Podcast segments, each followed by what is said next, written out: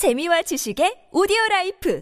팟빵 안녕하세요. 군사돋보기입니다. 최근 영국 BBC가 전한 바에 따르면 현지 시각 3월 17일 블라디미르 푸틴 러시아 대통령에 대한 체포 영장을 발부했습니다. 국제형사재판소 ICC는 푸틴이 전쟁 범죄에 큰 책임이 있으며 우크라이나에서 무고한 이들 중에서도 가장 힘없는 이들을 불법으로 다른 곳에 강제 이주시켰다는 점 그리고 1년간의 전쟁 동안 도저히 차마 이 유튜브 영상으로는 말씀드리기 어려운 각종 끔찍한 전쟁 범죄들을 저질러 온 것을 비판하고 있는데요. 피오트르 호프만스키 국제형사재판소장은 ICC의 123개 회원국 모두가 푸틴을 체포할 의무가 있으며 이제 푸틴은 전 세계 3분의 2에 해당하는 지역 어디에서든 체포되는 것을 피할 수 없을 것이라고 밝혔습니다. ICC 소장을 지낸 적이 있는 송상현 현 서울대학교 명예교수가 밝힌 바에 따르면 이 ICC의 체포 영장에는 시효라는 것이 존재하지 않기 때문에 이제 푸틴은 러시아를 벗어날 경우 어디를 가든 영원히 체포당해 국제형사재판소의 냉정한 심판대에 오르는 것을 면치 못하게 된 셈입니다. 독재자였던 수단의 알바시르 전 대통령의 경우도 이런 처지에 놓인 바 있었으며 결국 수단 내 반대파에 축출되어 타국으로 쫓겨나게 되자 체포당한 다음 ICC에 인도되어 전 세계 심 심판을 받게 된 바 있었는데요. 과거 크로아티아와 보스니아, 코소보에서 전쟁 범죄를 저질러 재판받은 슬로보단 밀로셰비치 전 세르비아 대통령 또한 헤이그의 ICC 감옥에서 생을 마감한 바 있습니다. 그런데 현지 시각 3월 20일 러시아 관영 방송 타스 통신, AFP통신 등의 보도에 따르면 이에 맞서 러시아에서는 푸틴 대통령에게 체포 영장을 발부한 국제형사재판소 ICC의 검사와 판사들에 대한 형사소송에 착수했습니다. 또한 푸틴 러시아 대통령의 최측근인 드미트리 메드베데프 러시아 국가안보회의 부의장은 오닉스 극초음속 미사일이 러시아 북방함대 함정에서 헤이그에 있는 ICC 건물을 정밀 타격하는 상황을 충분히 상상할 수 있다. 이 미사일은 요격이 불가능하다며 한층 더 과격한 발언을 쏟아내기도 했는데요. 그러나 이번 조치로 인해 푸틴 러시아 대통령에게 있어 운신의 폭이 굉장히 좁아지게 되었을 뿐만 아니라 러시아에서 퇴출될 위기에 처하고 있습니다. 푸틴의 정치적 기반인 실로비키 세력 내에서 푸틴을 대체할 새로운 인물을 물색하기 시작했다고 우크라이나 군사정보국이 현지 시각 3월 19일 밝힌 것인데요. 이제 푸틴의 최후도 얼마 남지 않은 것일까요? 전문가는 아니지만 해당 분야의 정보를 조사 정리했습니다. 본의 아니게 틀린 부분이 있을 수 있다는 점 양해해 주시면 감사하겠습니다. 하겠습니다. 현재 푸틴 러시아 대통령은 우크라이나 전쟁에서의 철저한 실패 및 오랜 기간 지속되어 온 독재, 파탄에 빠진 경제적 위기 등으로 러시아 내에서 입지가 굉장히 줄어든 상태입니다. 우크라이나 군사정보국이 밝힌 바에 따르면 ICC의 푸틴 대통령 체포영장 발부로 인해 러시아 권력층 내에서 심상치 않은 움직임이 감지되고 있다고 합니다. 온건파에 해당하는 러시아 권력층 내 반전론자들은 푸틴이 저지른 각종 전쟁 범죄로 인해 러시아가 각종 제재를 받았고 고립되어 심각한 경제 위기에 빠졌다는 점을 푸틴을 제거하기 위한 명분으로 삼고 있는데요. 그런가 하면 러시아 권력 권력층 내 강경파들 또한 1년이 넘는 기간 동안 푸틴 러시아 대통령이 보여준 엄청난 무능력을 들어 푸틴을 쫓아내야 한다고 주장하고 있습니다. 러시아는 지난 2016년 ICC에서 탈퇴했기에 당장 푸틴 러시아 대통령이 법정에 설 가능성은 낮고 ICC의 효력은 123개 회원국 내에서만 효력이 발동하는 만큼 한계가 있습니다. 그러나 러시아에 있어서도 국가의 최고 지도자인 푸틴 대통령에게 있어 가장 중요한 임무는 외교인데 이 외교를 할 수 없게 된